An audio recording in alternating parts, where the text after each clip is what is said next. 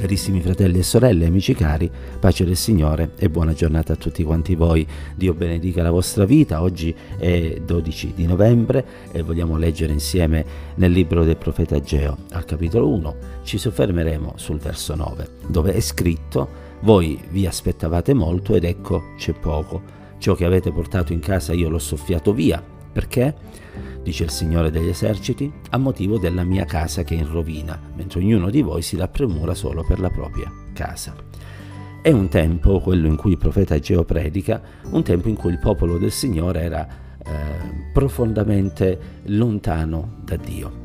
Sia chiaro, non è un momento in cui ci siano dei templi che sono stati elevati ad altri dei, eh, non c'è il tempio di Baal, non c'è il tempio di Astarte, eh, non ci sono queste forme di idolatria che sono in abominio al Signore, ma è un tempo, quello in cui Ageo predica, eh, durante il quale il popolo di Dio era completamente assorto oh, dalle cose personali, dalle cose della vita, eh, dalla propria casa, come abbiamo letto nel verso 9, disinteressandosi completamente delle cose relative al Signore.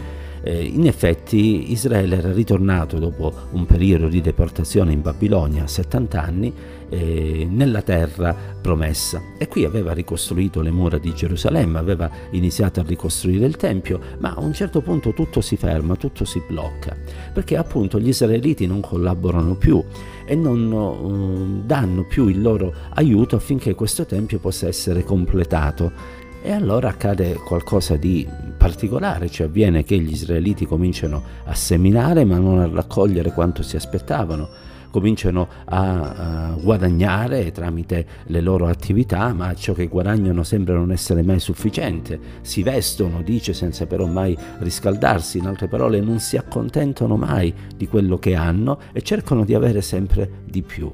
Perché?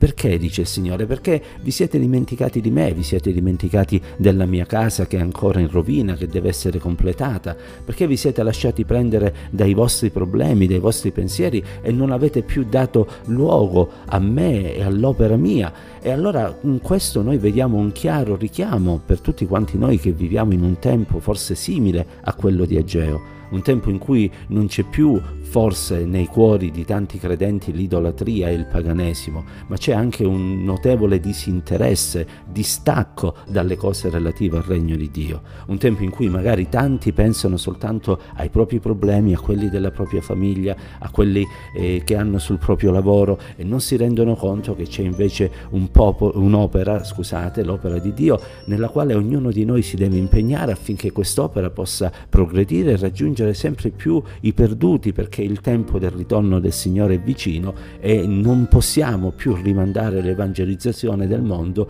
visto che le anime stanno perendo lontano dal Signore. E questo richiamo lo voglio fare mio questa mattina e lo voglio condividere con tutti quanti voi. Quanto tempo dedichiamo al Signore? Quanto tempo dedichiamo a eh, collaborare nell'opera di Dio?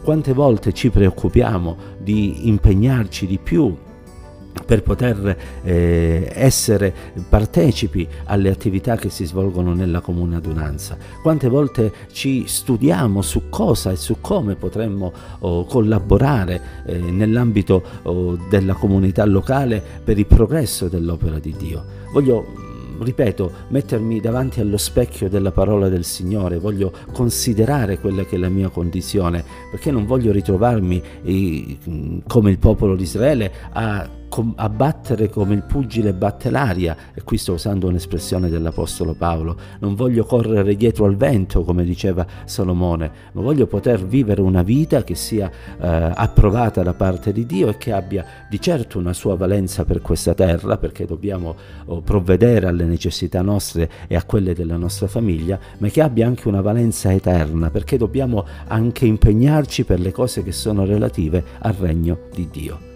Ci fu un aspro rimprovero da parte di Dio e il Signore per mezzo del profeta Ageo oh, riuscì a risvegliare il cuore dei leader di quel tempo, dei leader religiosi e quindi anche il cuore del popolo di Israele, il quale capì l'importanza del Tempio e ricominciò a lavorare alla ricostruzione del Tempio e senza veder venir mancare nulla per le proprie necessità, vide anche quel Tempio erigersi, innalzarsi in tutto il suo splendore, in tutta la sua bellezza. Sì, perché quando noi ci impegniamo anche per il Signore e diamo il giusto tempo che il Signore eh, desidera che noi gli diamo, noi non soltanto vedremo la, l'opera di Dio prosperare, andare avanti, le anime salvate, lo Spirito Santo muoversi, i giovani riempiti e battezzati, eh, i, maliti, i, i, i malati guariti, eccetera, eccetera, ma noi vediamo anche la benedizione di Dio sulla nostra vita, che ha promesso che non ci lascerà, non ci abbandonerà e che è necessario ce lo provvederà. Guardate gli uccelli del cielo, guardate i gigli della valle, non preoccupatevi di ciò che dovete mangiare o di come vi dovete vestire, disse Gesù, perché il Signore sa dare ciò che è necessario ai suoi figli. E allora proprio con questa certezza, con questa fiducia, vogliamo, ripeto, esaminare la nostra vita e se siamo mancanti rispetto al Signore vogliamo pentirci, ravvederci e quindi cominciare, come fece il popolo di Israele in quel tempo, ad impegnarci anche per l'opera di Dio e per il suo progresso. E per certo la benedizione del Signore abbonderà sulla nostra vita e su quella delle nostre famiglie. Che Dio, la sua grazia, la sua presenza e la sua benedizione ci accompagni in questo nuovo giorno. Pace del Signore a tutti quanti voi.